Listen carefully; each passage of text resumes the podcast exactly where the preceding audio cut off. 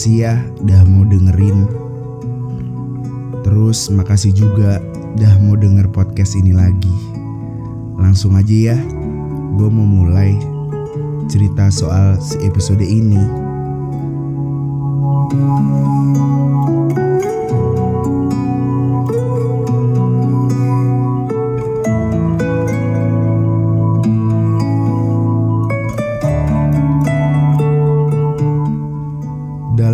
episode ini adalah awal tahun pertama di mana gue berkenalan dengan namanya metafetamin yang akan gue kasih nama meta ya biar gak terlalu vulgar dan gampang buat kalian ingat.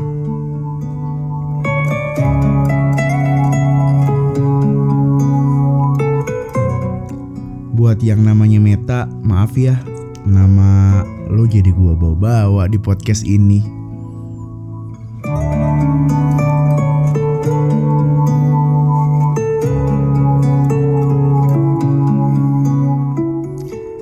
Meta ini punya rumus C10H15N Yang rumus ini intinya gua nggak bakal jelasin sih.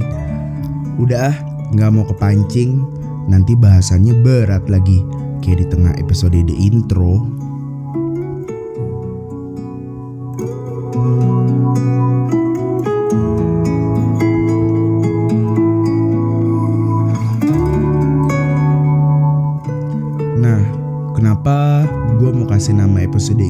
My Family Rock and Roll? Karena menurut gue beruntung banget punya keluarga yang really open minded kayak keluarga gue ini. My Family Rock and Roll sebenarnya gue agak berat sih untuk bikin episode ini. Cuma karena gue udah cerita maksud dan tujuan podcast ini ke mama gue yang paling gue cinta, akhirnya dia kasih lampu hijau. Karena kata dia kalau berguna dan isinya positif, kenapa enggak?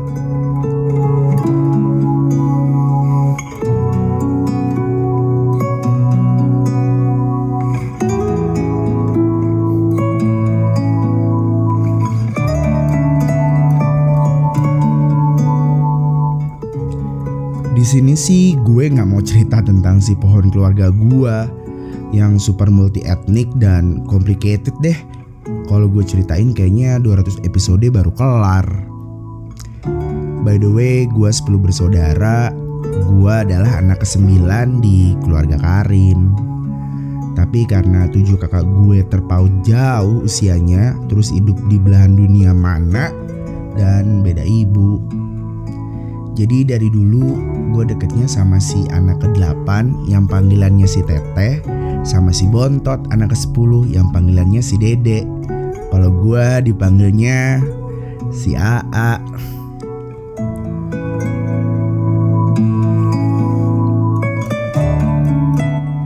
Tentu aja sama abah dan mama gue yang paling berjasa buat hidup gue sih. Walaupun di tahun 2008 abah gue udah dipanggil sama Tuhan duluan. Tapi gue ngerasa abah gue selalu jagain gue setiap hari kok.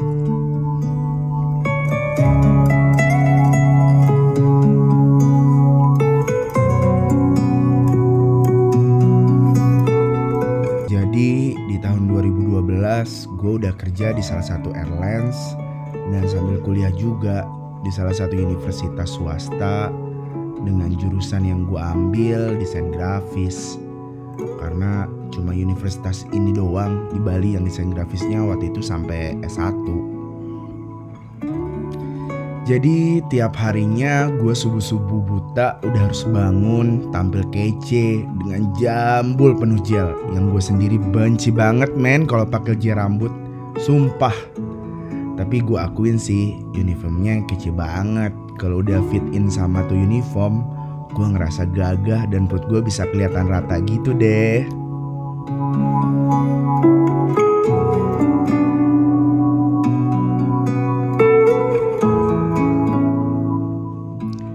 Jadi kerja gue itu almost 12 jam Gue balik dan cuma punya waktu break sekitar satu setengah jam buat siap-siap kuliah. Ya kuliah gue itu harus masuk tiap hari dan materinya aduh melenceng banget sebenarnya dari desain grafis. Makanya gue kayak zong banget. Jadi kuliah gue itu sekitar 3 sampai 4 jam tiap harinya. Kebayang kan rasanya kayak apa kerja kuliah capek tenaga, capek pikiran, almost everyday kayak gitu aja.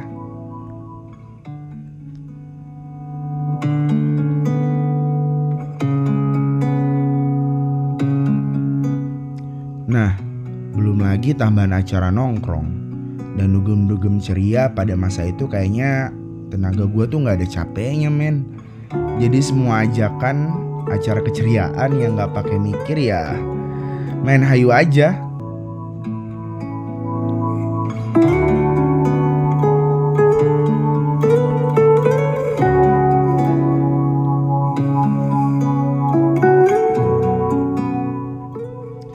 si teteh itu dia tuh kayaknya paling hits deh dulu di dunia anak disco semua kayaknya kenal doi dari zaman Kama Sutra, Hatrokute, Betsio, Double Six, Kudeta, sampai Akasaka. Kayaknya easy access aja buat doi. Nah tiap dia ajak gua sama adik gua jalan paling enggak nih si teteh selalu tegur security hostesnya bartendernya DJ-nya sampai manajer klubnya men. Dan 20 orang yang nggak tahu deh kayaknya si Teteh tuh mis persahabatan banget.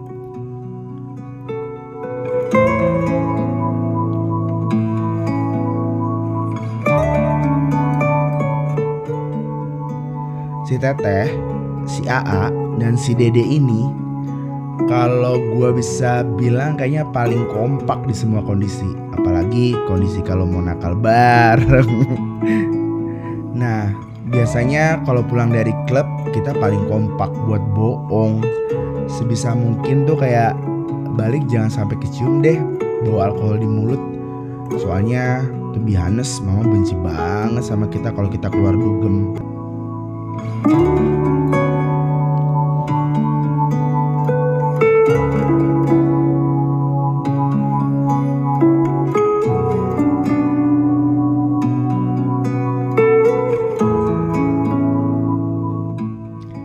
Jadi siklus waktu itu tuh udah hektik banget dari cerita di atas kan? Kayak waktu 24 jam tuh gak cukup buat gue kerja, belajar, main dan istirahat Ya mau gimana lagi? Gue bukan anak orang kaya yang mau apa-apa tinggal minta langsung dibeliin. Dan kayaknya problem semua anak ingusan deh. Kalau ngatur waktu tuh susah banget. Kayak waktunya aktivitas ngantuk Terus pas jam tidur malah seger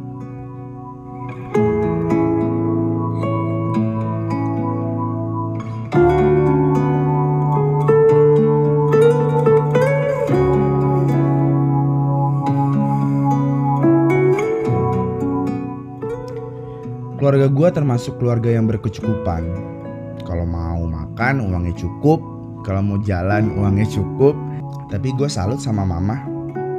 Karena dia yang ngajarin buat gue berusaha kalau mau sesuatu dari dulu.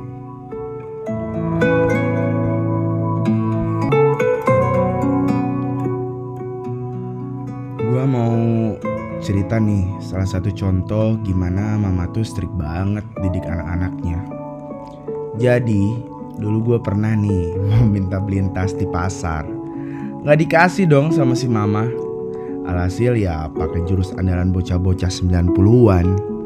Nangis 5 menit, gak digubris ya guling-guling deh. Dan akhirnya tara, dibeliin deh. Hmm, mama gue gak mempan. Mau lu guling-guling sampai lecet-lecet paling diplototin aja. Jadi gak bakal digubris sama doi.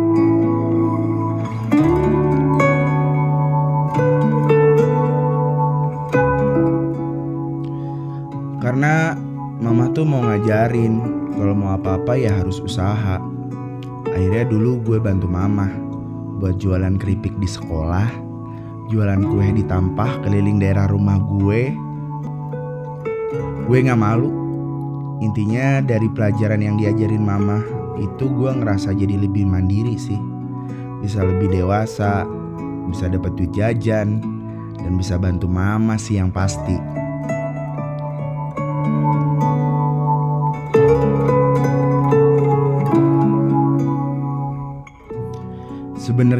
Banyak banget hal yang diajarin sama mama yang kita bertiga pikir dulu kayaknya punya emak agak salah dikit kayaknya tuh sapu lidi melayang deh. Tapi ya hasilnya pas udah gede gini kita ngerasa beruntung banget karena pas kecilnya kita udah digojlok dari kecil pas dewasa ya udah siap buat hadapin kenyataan. Gua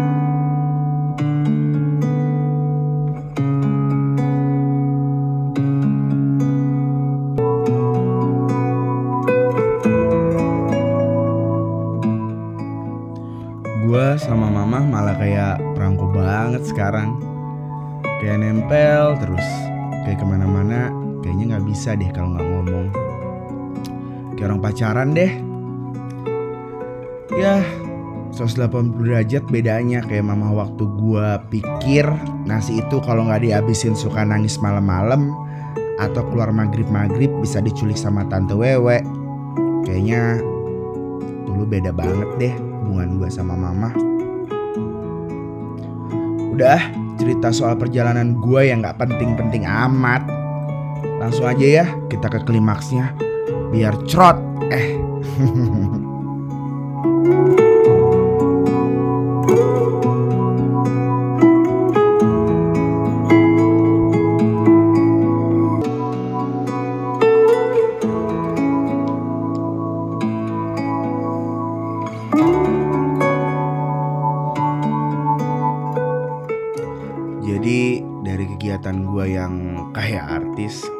tayang terus. Mulai deh stamina menurun sakit-sakitan. Ya karena nggak bisa atur waktu. Mana buat main mana buat kerja plus kuliah. Ya emang dasarnya dari kecil tuh gue punya badan yang paling letoy. Capek dikit pasti sakit. Lari-larian kebanyakan pas main pasti muntah-muntah. Udah gedean aja agak kuatan gak sakit-sakitan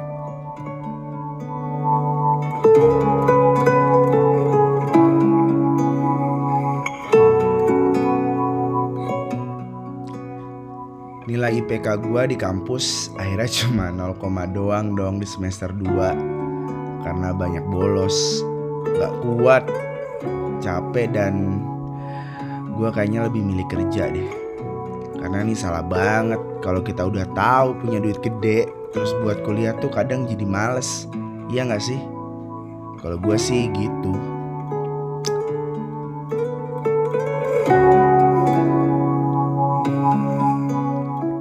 Karena waktu itu kayak duit tuh udah bisa menuhin kebutuhan jadi di masa anak sumuran gue yang maunya nggak jelas dihambur-hamburin aja nggak tahu ke mana ya at the end jadi lebih getol party ketimbang kerja plus kuliah. Jadinya kerja dan party terus.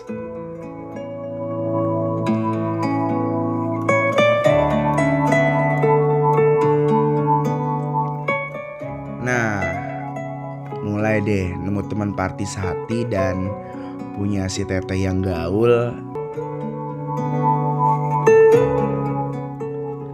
Teteh nih kalau ajak adik-adiknya party selalu ngomong gini nih ke orang klubnya. Adek gua nih, jagain ya kalau main ke sini. Sama nggak ngelupain, dikenalin sama teman-temannya Teteh. Nah, akhirnya kayak circle si Teteh tuh jadi gua kenal juga.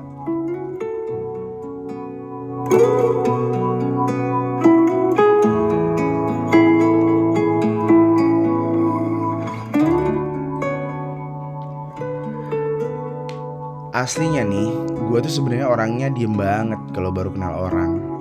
Kayak gue baca situasi dulu kalau hati gue pikir mereka asik dan satu frekuensi sama gue baru deh gue bisa open diri gue yang sebenarnya.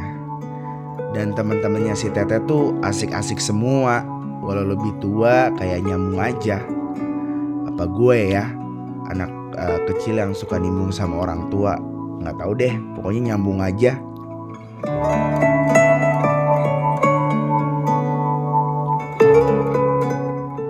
Kalau si Dede anaknya sih ikut-ikut aja, paling slow sama santai. Dan paling gentleman kalau jagain si Tete pas party.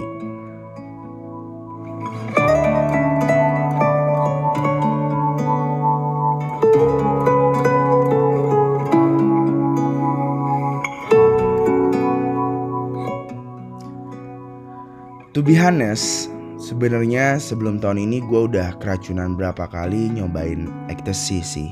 Zaman masih bego dijelin tuh barang.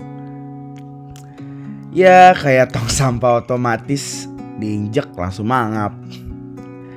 Jadi kayak gue nggak nyari dan kalau dikasih ya udah.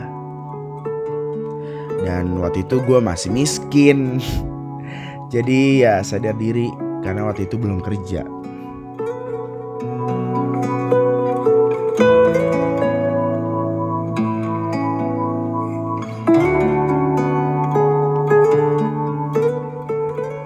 Pas di Bali karena gue ngerasa overload sama kerjaan dan lain-lain.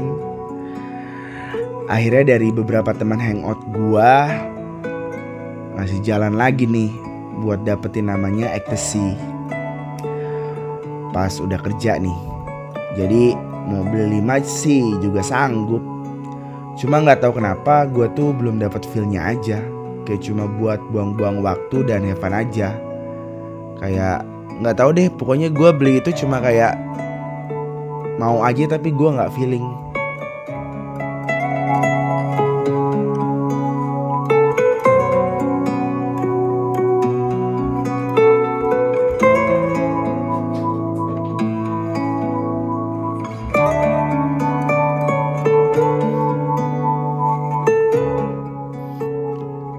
Ceritalah gue sama si Tete dan si Dede kalau gue pernah pakai si pil setan itu. Agak guilty sih si Teteh. Kayak kalau nggak ama dia itu suka nanya sama siapa lo. Terus nakut-nakutin gitu. Awas lo ditangkap polisi. Awas lo dijebak orang. Ya namanya juga kakak kan khawatir sama adik-adiknya. Apalagi kalau kakak lu cewek. Kayak mamah kedua lu deh.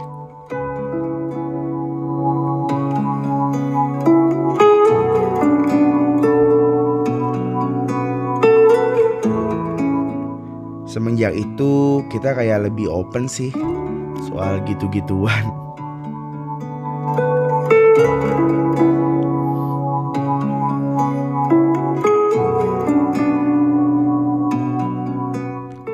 Dan akhirnya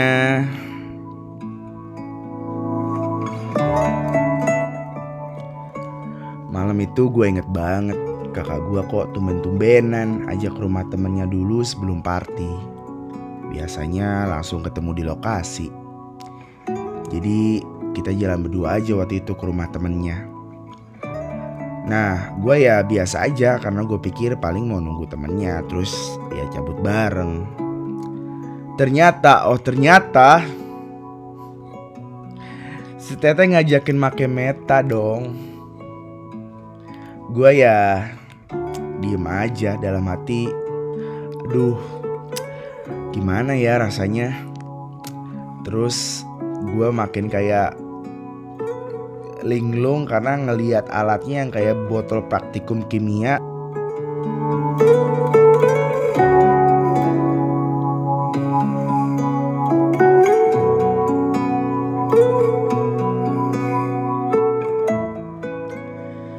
Ya saat itu kakak gue nawarin Mau coba nggak? Namanya gue masih umur segitu jadi kayak ya udah deh gue mau.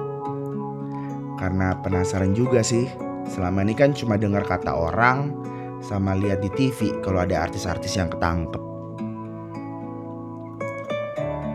Ya pertama gue kayak nervous banget plus takut Cuma exciting dan gak tahu deh.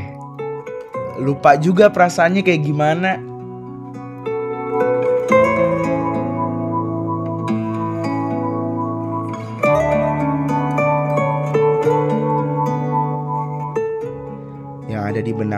Waktu itu ya udah tutup mata dan gua cuma ngisep itu botol.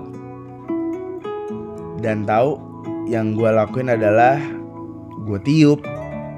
Langsung semua yang ada di situ teriak, Yah, adek lu masih banyak lagi baru gua isi. Pertama langsung mes.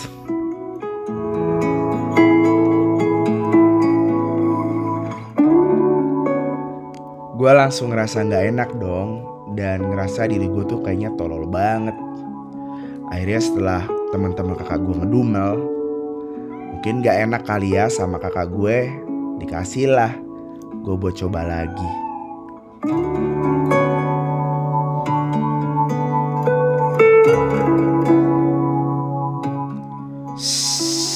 Piu. Nggak keluar jong. habis itu gue coba lagi. Piu. Eh keluar dan berhasil dong. Rasanya kayak apa ya? Biasa aja sih. Terus pas gue coba yang ke 10 kali Mulai deh kerasa Rasanya tuh kayak tiba-tiba deng Seger banget Salah tingkah gitu sama keringetan kayak keringet jagung gitu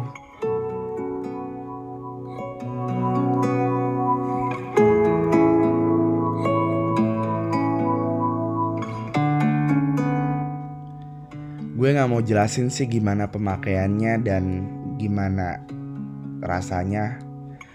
Dan buat kalian remind gue bukan mau ngajarin di sini. Gue mau sharing dan jangan deh coba-coba. Karena kayak rasanya gimana ya? Kayak baru jatuh cinta. Enak-enaknya di depan aja. Udahnya aduh. Gue ngalamin tujuh tahun men hidup di kepalsuan dan kegilaan ini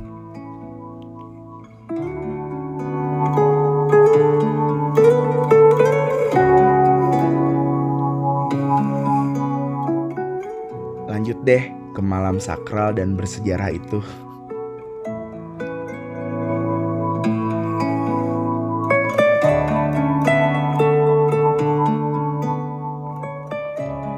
Temennya si Teteh tuh sempat nyeletuk abis gua nyobain si Meta ini. Gila lu, adik sendiri lu ajarin sambil ketawa. Dan kakak gue langsung jawab tegas dan kata-kata itu gue gak pernah lupa sampai sekarang. Even gue lagi high voltage banget waktu itu.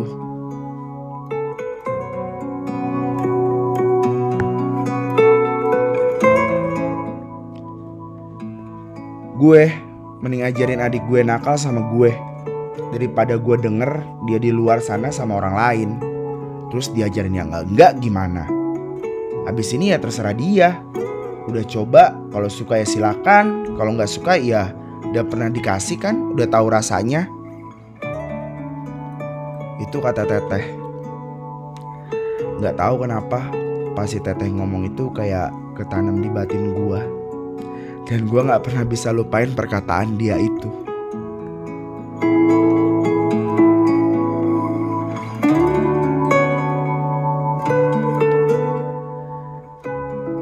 Setelah hampir tiga jam di sana, kayak gue mutusin buat ke klub nyamperin temen gue. Aduh, gue kayak jadi sedih ceritanya itu. Terus si Tete ya jalan sama temen-temennya ke klub yang lain.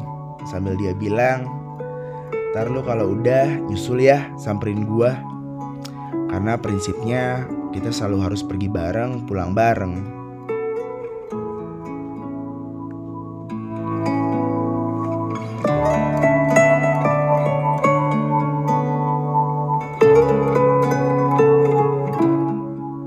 kelar nih partinya kan besoknya udah di rumah dan gue kayak masih suger buger banget dong sampai siang.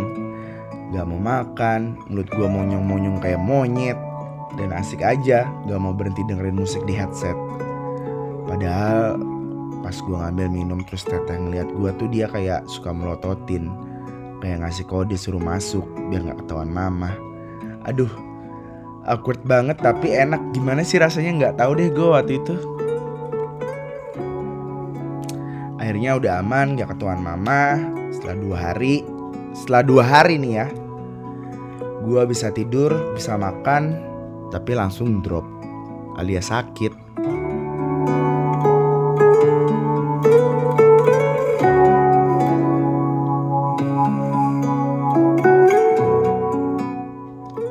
Nah setelah kakak gue tahu gue drop kayaknya dia nggak mau ajak gue lagi deh mungkin dia pikir terlalu hardcore buat gua. Dan dia bilang ya yang penting lu udah tahu rasanya. Dan dia bilang kayaknya nggak cocok buat lu deh pakai tuh meta abis itu dari gua sendiri emang gua akhirnya decide kayaknya gua nggak intulah ke meta. Karena satu susah makainya dan gua masih agak takut. Karena bikin nggak tidur tidur kayak zombie coba bayangin beda sama si pil godek itu abis balik paling pagi dah tidur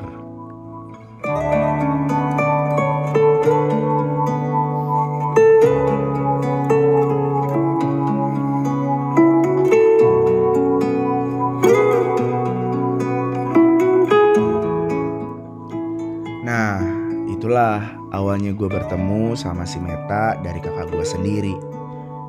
Pasti kalian mikir, kakak lu gila ya? Atau kok goblok banget sih sampai ajarin adiknya kayak gitu?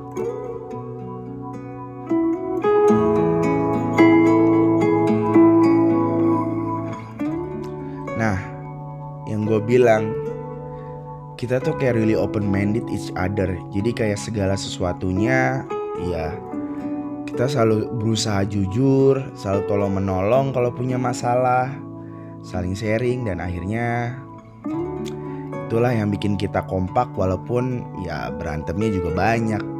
Biasalah namanya kakak adik.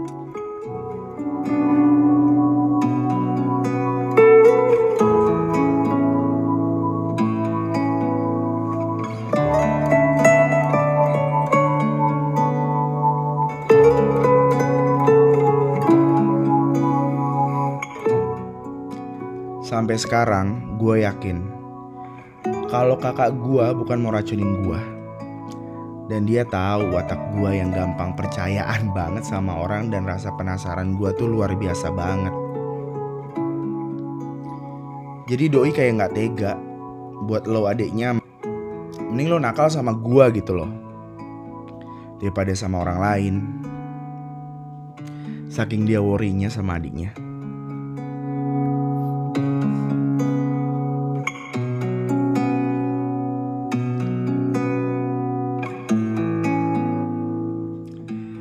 Ya sampai nakal harus sama dia. Kalau sama orang lain tuh Dia takut banget. Nanti adiknya hamil lagi. Bukan hamil deng.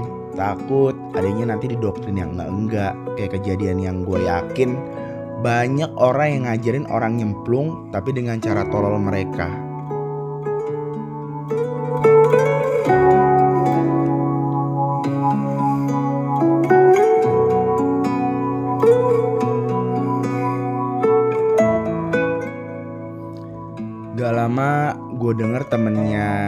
Teteh tuh ketangkep Dan gue rasa sih setelah kejadian itu Gue sih mungkin pikir faktor U ya Faktor umur sama faktor temennya ketangkep juga kali Dan gue ngerasa kok di zaman 7 tahun 8 tahun lalu Waktu Teteh seumuran gue Kayaknya spending time di rumah lebih nyaman deh ketimbang keluar di keramaian sampai tengah malam. Gak tahu deh, gue nggak pernah nanya dia kenapa nggak pernah ajak party lagi. Dan jadi suka galak kalau gue bilang mau jalan keluar gitu deh.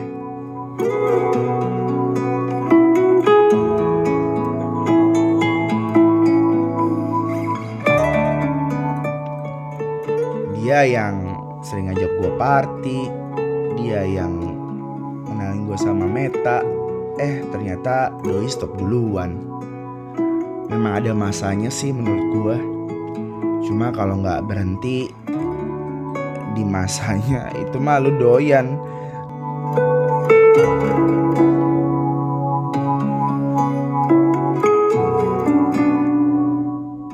Setelah teteh stop akhirnya malah gua yang baru mulai.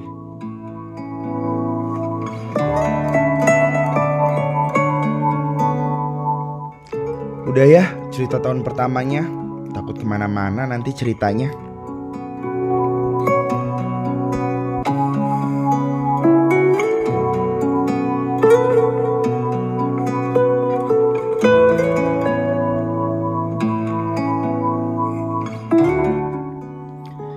Tunggu episode selanjutnya Dop and Diamond Di mana gue mulai penasaran dan dapat temen buat coba-coba meta lagi. Dan buat gue totali berubah masih dalam 90 derajat sih berubahnya. Belum 108 derajat jadi orang gilanya. Dan tahun itu tuh kayak banyak konsekuensi yang harus gue tumbalin demi si meta ini.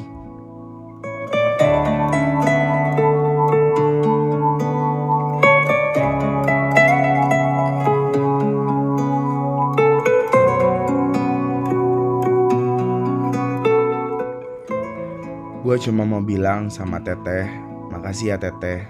Dari dulu Teteh udah banyak bantuin, ngidupin kita, coba bahagiain kita. Walau di belakang itu kita nggak pernah tahu. Teteh bahagia juga apa enggak.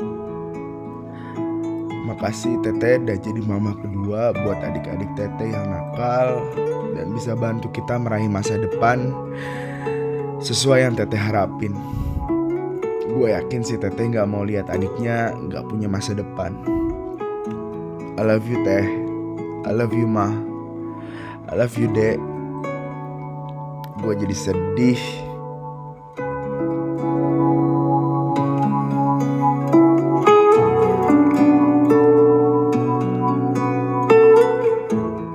Dari si AA yang ternyatanya anak paling sering bikin kalian khawatir, buat masalah, dan suka bikin kalian menangis. I love you. You all really rock and rolling on my life.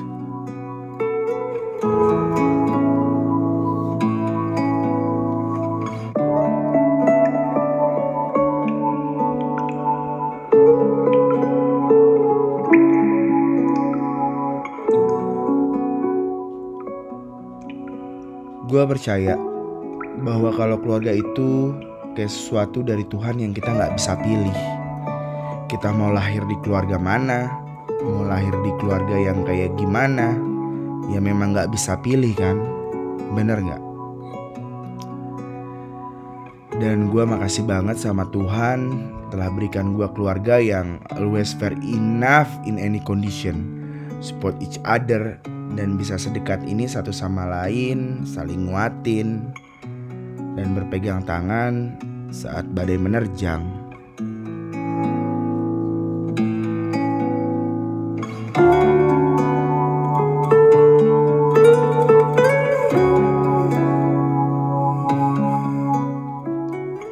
Makasih ya udah mau denger podcast ini sampai habis.